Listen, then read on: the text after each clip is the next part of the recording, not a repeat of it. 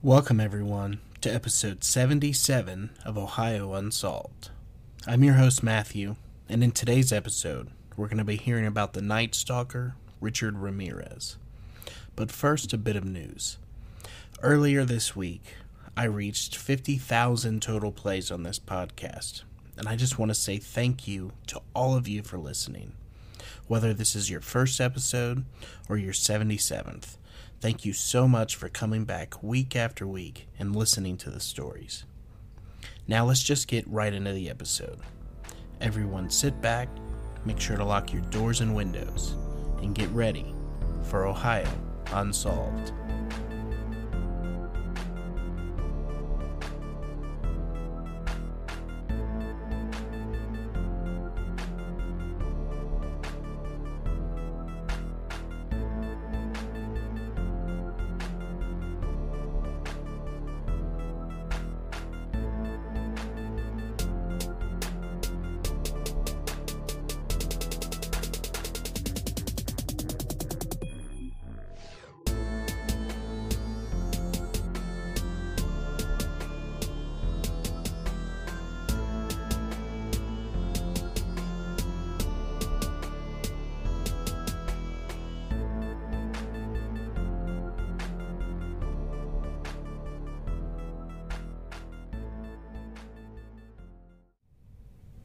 This story is a little graphic, so listener discretion is advised. Richard Ramirez, dubbed the Night Stalker, the Valley Intruder, as his attacks were first clustered in the San Gabriel Valley, and the Walk In Killer, was an American serial killer and sex offender whose crime spree took place in California between June 1984 and August 1985. He was convicted and sentenced to death in 1989. Richard's childhood is considered an influence on his crimes. Frequently abused by his father, Ramirez began developing gruesome and macabre interests in his early and mid teens from his older cousin Miguel Ramirez, who also taught him some of the military skills that he would use during his year long killing spree. Ramirez also cultivated a strong interest in Satanism and the occult. By the time that he had left his home in Texas and moved to California at the age of 22, he had begun frequently using cocaine. Ramirez would often commit burglaries to support his drug addiction, many of which were later frequently accompanied by murders, attempted murders, rapes, attempted rapes, and assaults. Richard's highly publicized home invasion and murder spree terrorized the residents of greater Los Angeles and later the San Francisco Bay Area over the course of 14 months. However, his first known murder occurred as early as April 1984. This crime was not connected to Ramirez, nor was it known to be his doing until 2009. Ramirez used a wide variety of weapons and different murder methods, including handguns, various types of knives, a machete, a tire iron, and a claw hammer. He punched, pistol whipped, and strangled many of his victims, both with his hands and, in one instance, a ligature, stomped at least one victim to death in her sleep, and tortured another victim by shocking her with a live electrical cord. Ramirez also frequently enjoyed degrading and humiliating his victims especially those who survived his attacks or whom he explicitly decided not to kill, by forcing them to profess that they loved Satan or telling them to swear on Satan that there was no more valuables left in their homes he had broken into and burglarized. In 1989, Richard was convicted of 13 counts of murder, 5 attempted murders, 11 sexual assaults, and 14 burglaries. The judge, who upheld Ramirez's 19 death sentences, remarked that his deeds exhibited cruelty, callousness, and viciousness beyond any human understanding. Ramirez never expressed any remorse for any of his crimes. Richard was born in El Paso, Texas on February 28, 1960, to Julian and Mercedes Ramirez. The youngest of their five children. His father, Julian, a Mexican national and former policeman who often excuse me, who later became a laborer on the Atchison, Topeka, and Santa Fe Railway, was an alcoholic who was prone to fits of anger that often resulted in physical abuse towards his wife and children. Richard would begin smoking marijuana and drinking alcohol at the age of 10. As a 12 year old, Richard, or Richie as he was known to his family, was strongly influenced by his older cousin Miguel, a decorated Green Beret combat veteran who himself had already become a serial killer and a rapist during his time in the United States Army in the Vietnam War. Mike often boasted of his brutal war crimes, and he shared Polaroid photos with Richard showing Vietnamese women who he had raped, murdered, and dismembered or decapitated.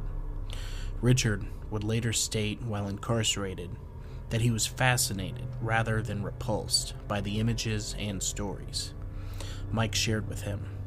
Mike taught his young cousin some of his military skills, such as killing with stealth and effectively staying hidden in the dark, especially at night.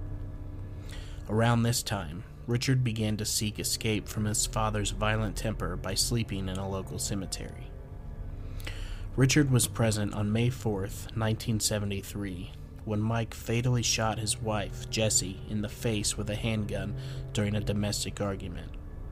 Like the graphic photos and stories of his cousin's war crimes in Vietnam, Ramirez would later similarly remark that witnessing the murder was not traumatic for him in any traditional sense, but rather a subject of fascination.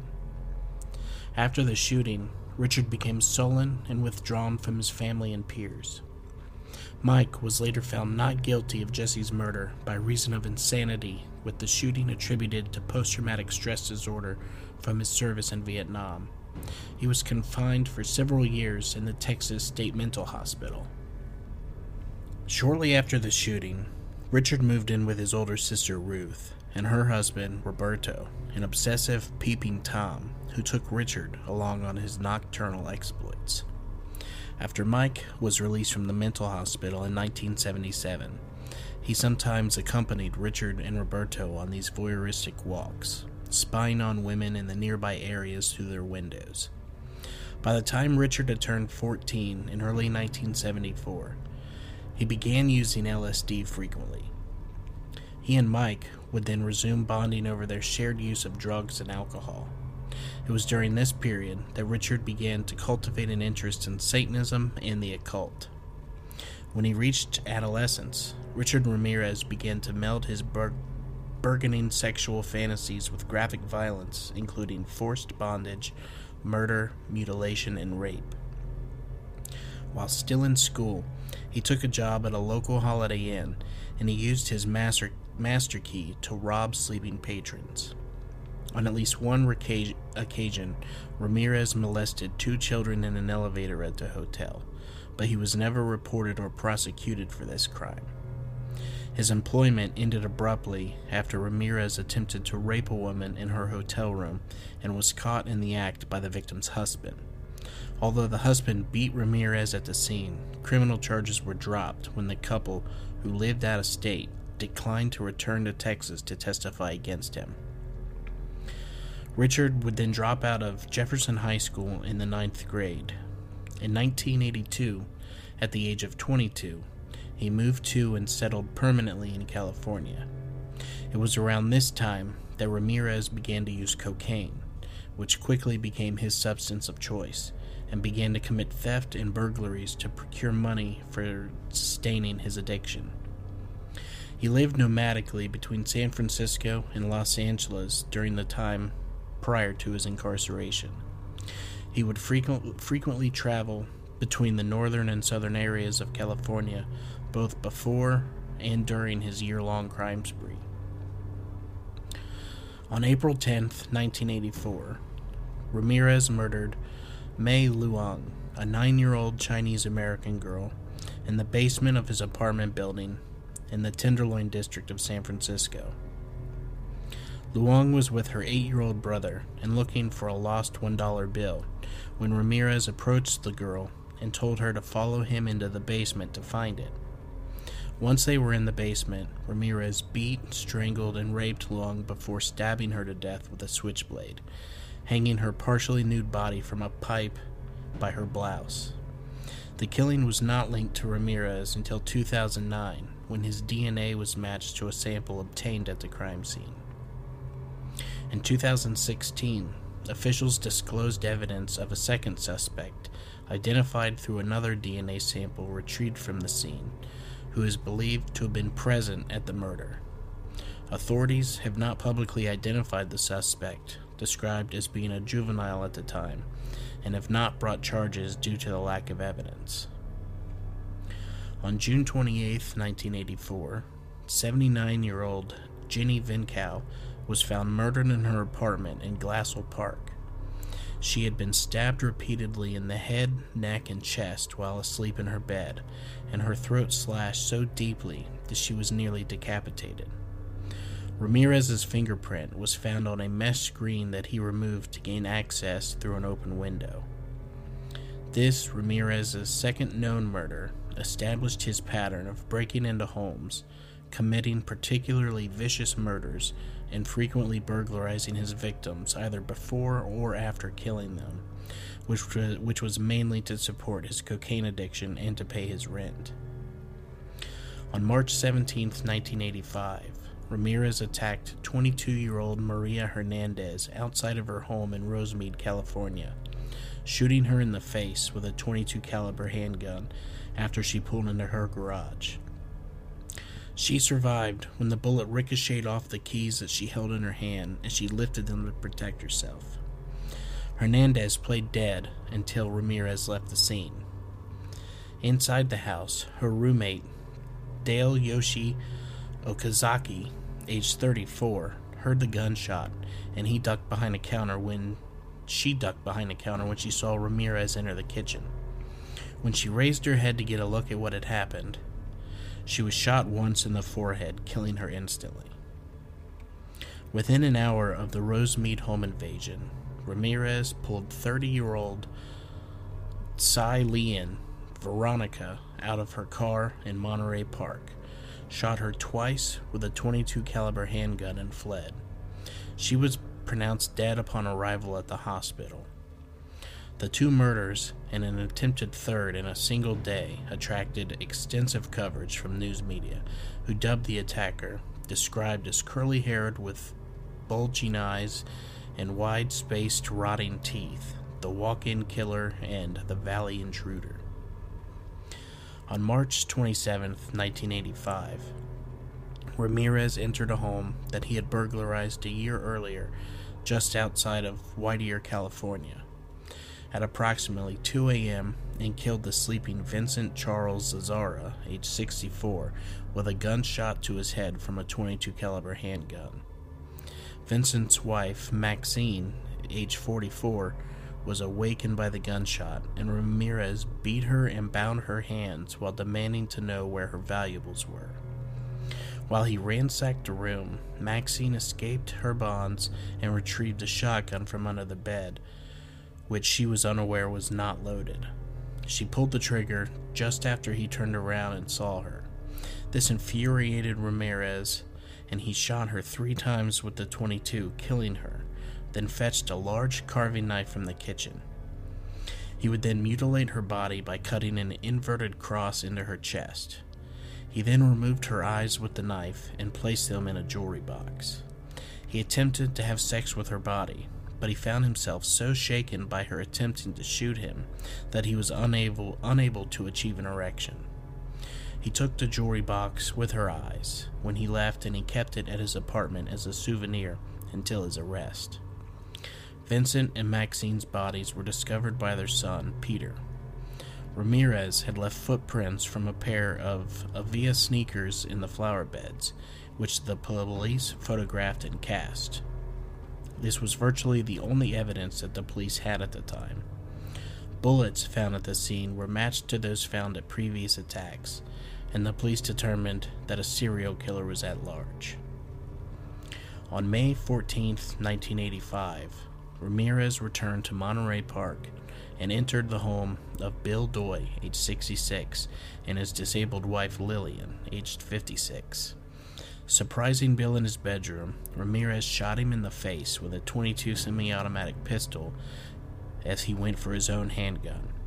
After beating the mortally wounded man into unconsciousness, Ramirez entered Lillian's bedroom, bound her with thumb cuffs, then raped her after he had ransacked the home for valuables. Bill died of his injuries while in the hospital. On the night of May 29, 1985, Ramirez drove a stolen car to Monrovia and stopped at the house of Mabel Bell, age 83, and her disabled sister Florence Lang, aged 81. Finding a hammer in the kitchen, he bludgeoned and bound Lang in her bedroom, then bound and bludgeoned Bell before using an electrical cord to shock the women. After raping Lang, he used Bell's lipstick to draw the satanic pentagram symbol on her thighs as well as on the wall of both bedrooms. The women were found two days later, alive but comatose and critically injured. Bell later died of her injuries in the hospital. The next day, Richard drove the same car to Burbank and snuck into the home of Carol Kyle, age 42. At gunpoint, he bound Kyle and her 11 year old son with handcuffs, then ransacked the house. He released Kyle to discreet to direct him to where the family's valuables were. He then raped her repeatedly. Ramirez also repeated, repeatedly ordered her not to look at him, telling her at one point that he would cut her eyes out. He fled the scene after retrieving the child from the closet and binding the two together again with handcuffs. On the night of July 2, 1985, he drove a stolen car to Arcadia and randomly selected the house of Mary Louise Cannon, age 75, a widowed grandmother. After quietly entering the home, he found her asleep in her bedroom. He bludgeoned her into unconsciousness with a lamp and then stabbed her to death using a 10 inch butter knife from her kitchen. Ramirez repeatedly stabbed her body after she was already dead. She was found dead at the scene. On July 5, 1985, Ramirez broke into a home in Sierra Madre and bludgeoned 16 year old Whitney Bennett with a tire iron as she slept in her bedroom. After searching in vain for a knife in the kitchen, he tried to strangle the girl with a telephone cord. He stated that he was startled to see electrical sparks emanate from the cord, and when his victim began to breathe, he fled the house believing that Jesus Christ had intervened and saved her. Bennett survived the savage beating and attempted strangulation, although 478 stitches were required to close the lacerations to her scalp. On July 7, 1985, Ramirez burglarized the home of Joyce Lucille Nelson, age 60, in Monterey Park. Finding her asleep on her living room couch, he beat her to death by stomping on her face repeatedly. A shoe print from his sneaker was left imprinted on her face. After cruising two other neighborhoods, he returned to Monterey Park and chose the home of Sophie Dickman, age 63. Ramirez assaulted and handcuffed Sophie at gunpoint, attempted to rape her, and stole her jewelry. When she swore to him that he had taken everything of value, he told her to, quote, swear on Satan. On July 20th, 1985, Ramirez purchased a machete before driving a stolen Toyota to Glendale, California. He randomly chose the home of Leila Kneiding, age 66, and her hus- husband Maxon, age 68. He burst into the sleeping couple's bedroom and hacked them with the machete, then killing them with shots to the head from a 22 caliber handgun. He further mutilated their bodies with the machete before robbing the house of valuables. After quickly fencing the stolen items from the Kneiding residence, Ramirez drove to Sun Valley, California. At approximately 4:15 a.m., he broke into the home of the Khovananth family. He shot the sleeping Chainarong Khovananth. I butchered that name. I know I did in the head with a 25 caliber handgun, killing him instantly. He then repeatedly raped and beat the wife. He bound the couple's eight year old son before dragging him around the house to reveal the location of any valuables which he stole. During his assault, he demanded that she swear to Satan that she was not hiding any money from him. On August 6, 1985, Richard drove to Northridge and broke into the home of Chris and Virginia Peterson. He crept into the bedroom, startled Virginia, age 27, and he shot her in the face with the 25 caliber semi-automatic handgun. He then shot Chris in the neck and attempted to flee. Chris fought back while avoiding being hit by two more shots during the struggle before Ramirez managed to escape. The couple survived their injuries. On August 8, 1985, Richard drove a stolen car to Diamond Bar, California, and he chose the home of Sakina Abowath, age 27, and her husband Elias, age 31. Sometime after 2:30 a.m., he entered the house and he went into the master bedroom. He instantly killed the sleeping Elias with a shot to the head.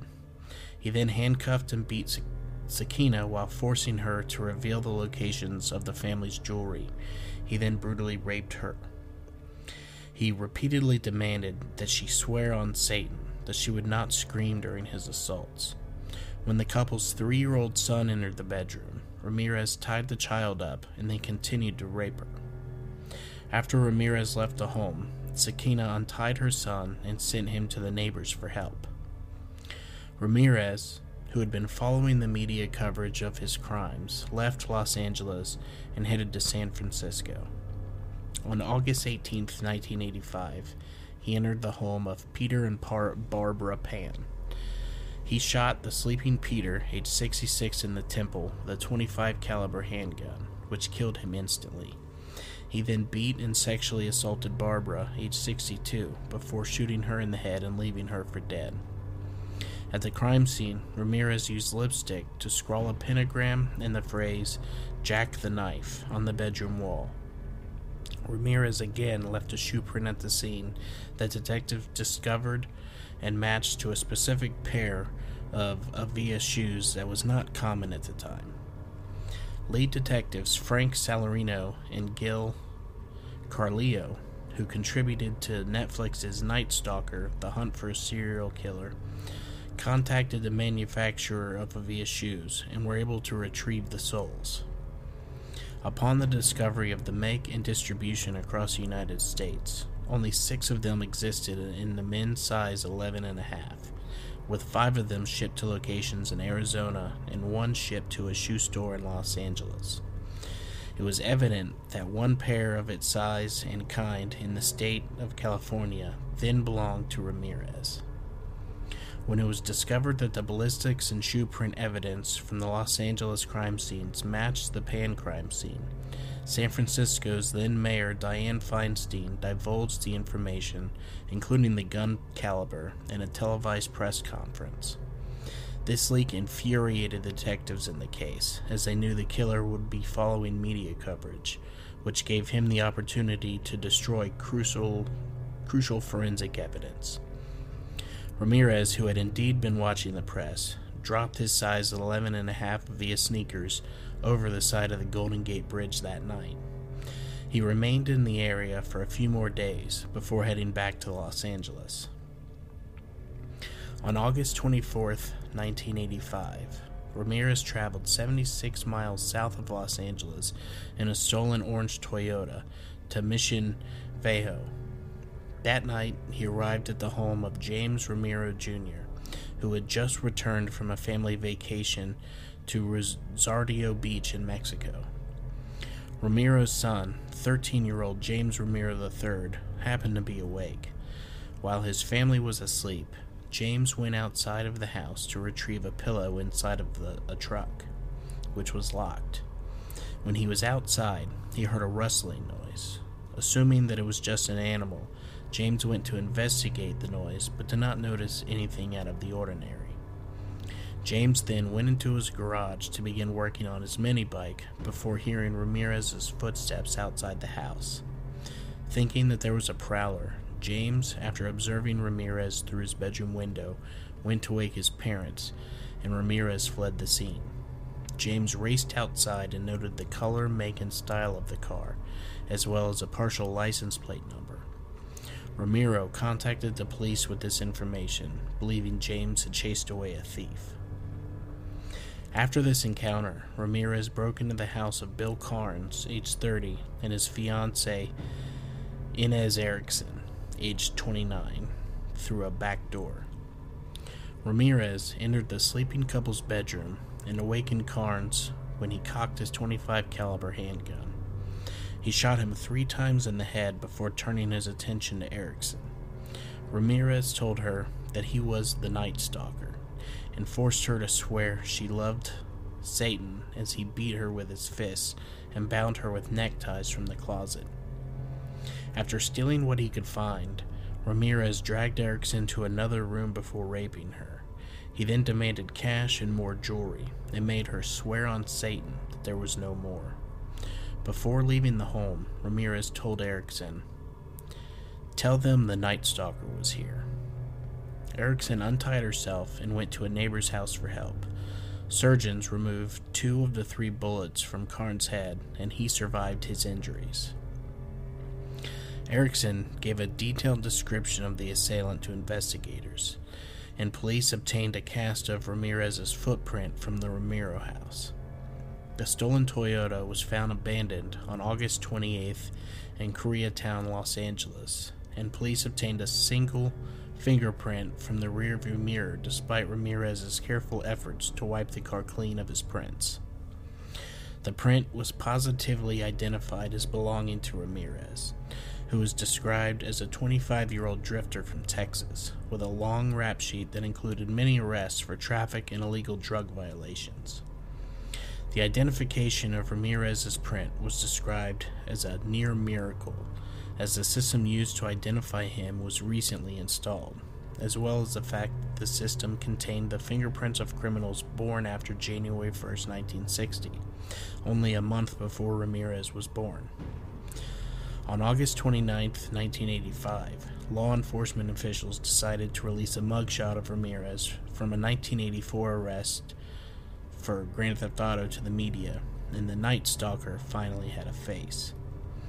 At the police pre- press conference, it was announced We know who you are now, and soon everyone else will. There will be no place that you can hide. On the night of June 27, 1985, 32 year old Patty Elaine Higgins was murdered in her Arcadia home. The crime was not discovered until July 2nd when she did not show up for work.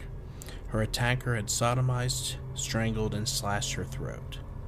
Ramirez was charged with murder and burglary in relation to Higgins' murder.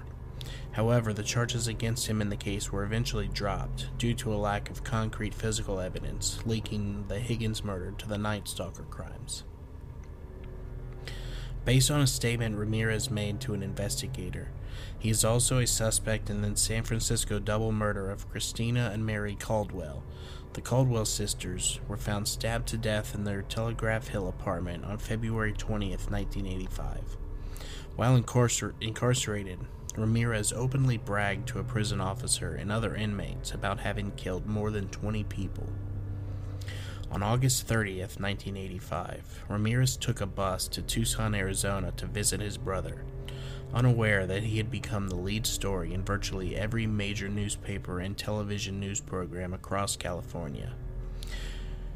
After failing to meet his brother due to him not being home, Ramirez returned to Los Angeles early on the morning of August 31st.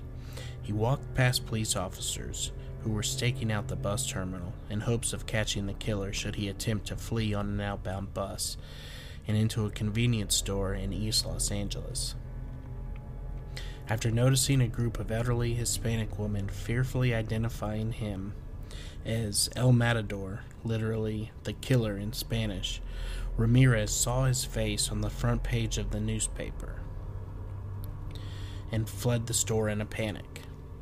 After running across the Santa Ana freeway, he attempted to carjack an unlocked Ford Mustang, but it was pulled out by an angry resident, Faustino Pinon. Ramirez then ran across the street and attempted to take car keys from Angelina de la Torre, the woman's husband. Manuel de la Torre witnessed the attempt and struck Ramirez over the head with a fence post in the pursuit. A group of over 10 residents formed and chased Ramirez down Hubbard Street in Boyle Heights. The group of citizens forced and held Ramirez down and relentlessly beat him. At around 8 a.m., police were called over a disturbance in the area with few details with indications of a fight. Police quickly arrived at the 3700 block of Hubert and found that Ramirez was severely beaten and unarmed and took him into custody. The crowd grew to several hundred people and was becoming unruly towards Ramirez, and responding officer Andy Ramirez, no relation, stayed behind while officer Jim Kaiser drove Ramirez to the Hollenbeck police station. Jury selection for the trial began on July 22, 1988. At his first court appearance, Ramirez raised a hand with a pentagram drawn on it and yelled, Hail Satan! On August 3, 1988, the Los Angeles Times reported that some jail employees overheard Richards planning to shoot the prosecutor with a gun, which Ramirez intended to have smuggled into the courtroom. Consequently, a metal detector was installed outside, and intensive searches were conducted on people entering. On August 14th, the trial was interrupted because one of the jurors, Phyllis Singletary, did not arrive at the courtroom. Later that day, she was found shot to death in her apartment. The jury was terrified, wondering if Ramirez had somehow directed this event from inside his prison cell, and whether or not he could reach other jurors. However, it was ultimately determined that Ramirez was not responsible for their death, as she was shot and killed by her boyfriend, who later committed suicide with the same weapon in a hotel. The alternate juror who replaced Singletary was too frightened to return to her home. On September 20th, 1989, Ramirez was convicted of all 43 charges 13 counts of murder, 5 attempted murders, 11 sexual assaults, and 14 burglaries. During the penalty phase of the trial, on November 7th, he was sentenced to death in California's gas chamber. He stated to reporters after the death sentences Big deal. Death always went with the territory. See you in Disneyland. The trial cost $1.8 million, which at the time made it the most expensive murder trial in the history of California until it was surpassed by the O.J. Simpson murder case in 1994. By the time of the trial, Ramirez had fans who were writing him letters and paying him visits. Beginning in 1985, Doreen LaJoy wrote him nearly 75 letters during his incarceration. In 1988, Ramirez proposed to her, and on October 3, 1996, they were married in California's San Quentin State Prison. For many years before Ramirez's death, LaJoy stated that she would commit suicide when Ramirez was executed. However, LaJoy eventually broke ties with Ramirez in 2009 after DNA confirmed that he had raped and murdered nine year old Mei Leung. By the time of his death in 2013, Ramirez was engaged to a 23 year old writer. On August 7, 2006, Ramirez's first round of state appeals ended unsuccessfully when the California Supreme Court upheld his convictions and death sentence. On September 7, 2006, the California Supreme Court denied his request for a rehearing. Ramirez had additional appeals pending until the time of his death. Psychi- psychiatrist Michael H. Stone describes Ramirez as a made psychopath as opposed to a born psychopath. He says that Ramirez's schizoid personality disorder contributed to his indifference to the suffering of his victims and his untreatability. Stone also stated that Ramirez was knocked unconscious and almost died on multiple occasions before he was six years old, and as a result later developed temporal lobe epilepsy, aggressivity, and hypersexuality. Ramirez died of complications secondary to B cell lymphoma at Marin General Hospital in Green Bay, California on June 7, 2013. He also had been affected by chronic substance abuse and chronic hepatitis C infection.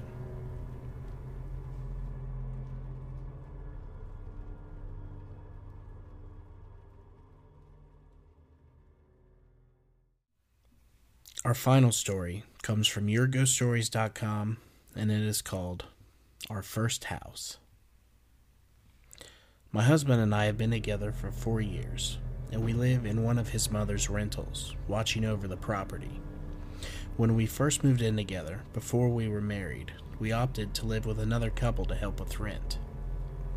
Our house was about a hundred years old, and it had three bedrooms, one of which had just been added within the past 50 years. The floors were sinking, and the house itself needed a good all over cleaning. My female friend and I decided about five days before we moved in that we were going to stay the night and clean it without our boyfriends there to distract us. That was the night that I realized that we were not going to be living in the house alone. I was in the bathroom, trying to bleach the bathtub and the sinks, while my friend was out in the kitchen, trying to get the cabinets cleaned. She came running into the bathroom, when I looked up at her, she was soaking wet with sweat and she was as white as a ghost. I asked her what was wrong. Did she find a bug or something? She couldn't hardly talk to me.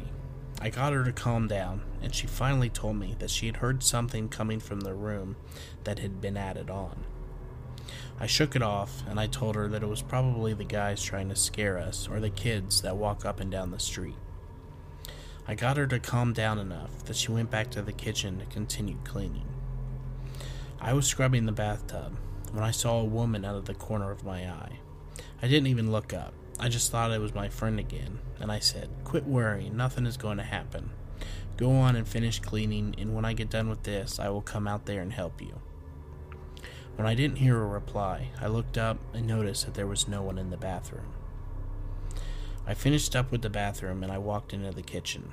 She was on the other side of the kitchen and wouldn't even turn around and face the door that led to the new bedroom. I told her to stop being scared. Even if there was something in the house, it wouldn't harm us. It would just try to scare us to get us to leave. For some reason, that was the only counter that we had that night. I figured that if it was something, it would have showed itself more when it was just us. It wasn't until all of us moved in that it really started to pick up and they started to make themselves more known. Our shower was a single with a glass door. I took a shower one night and noticed that there was a male figure sitting on the side of the tub facing the shower looking in. I giggled because I thought it was my boyfriend, but when I opened the shower door, he was gone. That same night, my friend asked me, after our boyfriends went to bed, if I noticed anything strange in the bathroom. I waited to hear what she had to say, and it was the same thing that had happened to me. Every night after that, we always had a male companion in the bathroom, although he never spoke and never made any attempt to communicate or harm us. We started having my stepson on an every other weekend basis about a month and a half after we moved in. His room was to be the new bedroom. He refused to even go into the room. He wanted to sleep in the living room on the sofa bed. I agreed to keep him happy, but I couldn't figure out why he didn't want to sleep in his own room. I decided the next night that we didn't have him, I would sleep in the room. That Monday night, my boyfriend had to go out of town for work, so I decided that would be the night that I would sleep in my stepson's room. It creeped me out a little, but I thought that it was just what my friend had said, and my stepson not wanting to sleep in there. I thought my mind playing tricks on me. It was about an hour after I got to sleep that I felt a little hand on my hand, shaking me like trying to get me to wake up. I sat up, but I didn't notice any children in the room. I turned on my stepson's nightlight because by this time I was freaked out. I laid down, trying to go back to sleep, and was looking at the wall. On the wall, you could clearly see the shadow of a little girl with pigtails dancing. You looked around the room and you couldn't see her anywhere, only on the wall as a shadow. After that night, no one in the house had witnessed anything except for the pervert in the bathroom and the occasional woman out of the corner of your eye.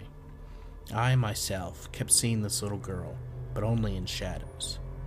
She never tried to talk, but there would be nights that I had this feeling that I needed to go to my stepson's room and check on him, knowing that he wasn't there. When I would reach the door, his rocking horse would be moving and then just stop. I never found out what happened in the house, and we moved shortly after that. When we left, the house itself just felt peaceful. My husband thinks that maybe it was just my presence there that made the girl feel happy and comforted. I'm still not sure, but I would, would like to know what everyone else thinks. It might have been. I'm hoping someone will help me and comment on what they might think.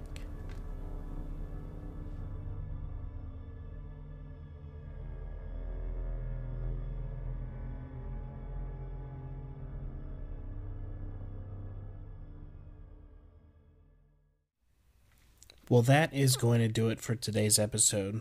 I hope that everyone enjoyed the stories. And if you did, could you please rate and review on Spotify and Apple Podcasts? A five star rating really helps others to find us. Don't forget to join us on Facebook, follow on Instagram, and subscribe on YouTube. Thank you in advance for subscribing on YouTube and helping me to reach my goal of 500 subscribers. If you do enjoy the show, please consider helping to support the show by joining us on Patreon, with monthly bonus episodes being a- available from the $5 tier. And also, once again, thank you everybody for listening and helping me to reach 50,000 total plays. It's a number that I never thought that I would reach. But thank you all for listening, and make sure to keep your doors and windows locked, and stay ready for Ohio Unsolved.